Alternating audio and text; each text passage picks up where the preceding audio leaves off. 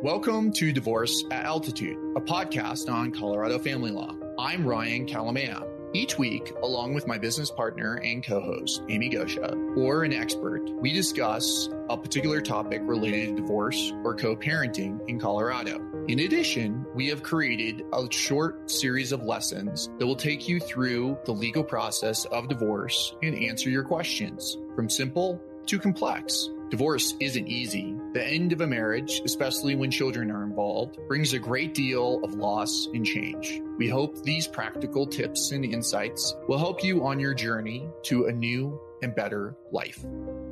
How to episode on incremental decreases of spousal maintenance after a divorce. Now, we need to remind ourselves about two primary concepts that are fundamental to spousal maintenance in a divorce.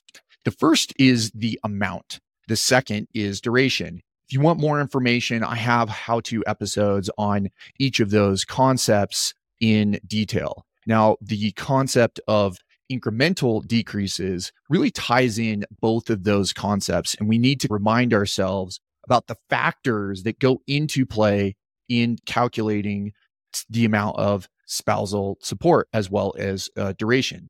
That's going to be the length of the marriage, the financial status of each party after the divorce, namely what sort of uh, property they're going to receive. We also get into job prospects, the health, and the age of the uh, parties. So if we tie those in, in our hypothetical divorce scenario with Eric and Melanie Wolf, if Melanie is 40 years old and she's been at home for taking care of the, the children for the last uh, decade, say, there, she's going to be imputed uh, income or her needs uh, are going to be uh, taken into consideration with her having some sort of obligation to work. And we'll get into the concept of underemployment and imputed income in a separate issue or episode. But really, what you need to understand is that Melanie has an obligation to work unless there's some sort of exception. And what we're going to do is think about is Melanie going to go back to school and earn some sort of certif- certification that's going to result in her being able to earn income later on? Is she going to go back to work at an entry level position and work her way up?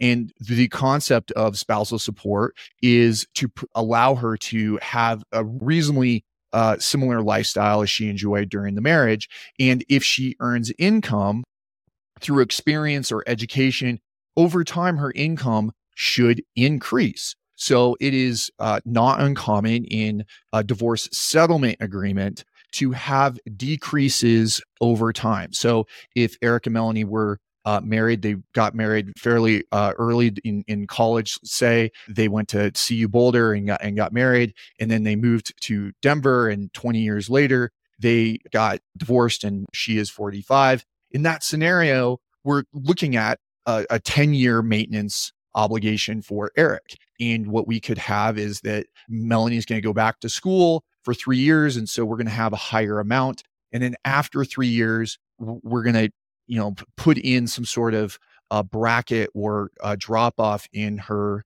amount. And then that is going to decrease, let's say, every two years. And that could be an agreement that both Eric and Melanie reach that takes into consideration that her needs and her lifestyle are going to need to be, in, in essence, subsidized by Eric after the divorce more at the very, very beginning of the post decree era compared to fairly late in in the game after the divorce. Now, the court, if you Eric and Melanie go to trial, the court can have some sort of incremental decrease, but it really is fairly uncommon because the court has to make detailed exceptions or findings to the guidelines.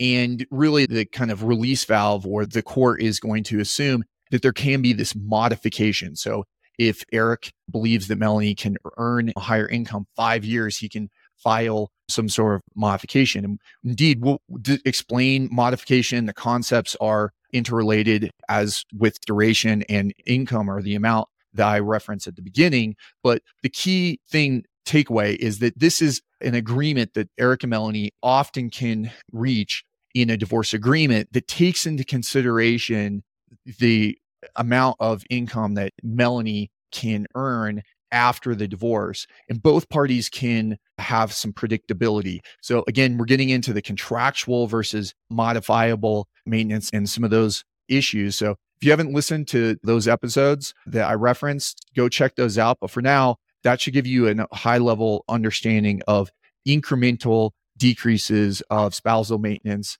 after a divorce. Thanks for listening or watching this short lesson on the Divorce at Altitude podcast. If you found this helpful, please leave a review or share with a friend. It does help for others that are going through or thinking about a divorce in Colorado. If you want to find out more information, please visit kalamaya.law or divorcealtitude.com. And that's K A L A M A Y A dot law. Remember, this is educational information. It's not intended to be legal advice. Please consult with an attorney about the particulars of your case. We're happy to answer questions. Feel free to give us a call at 970 315 2365.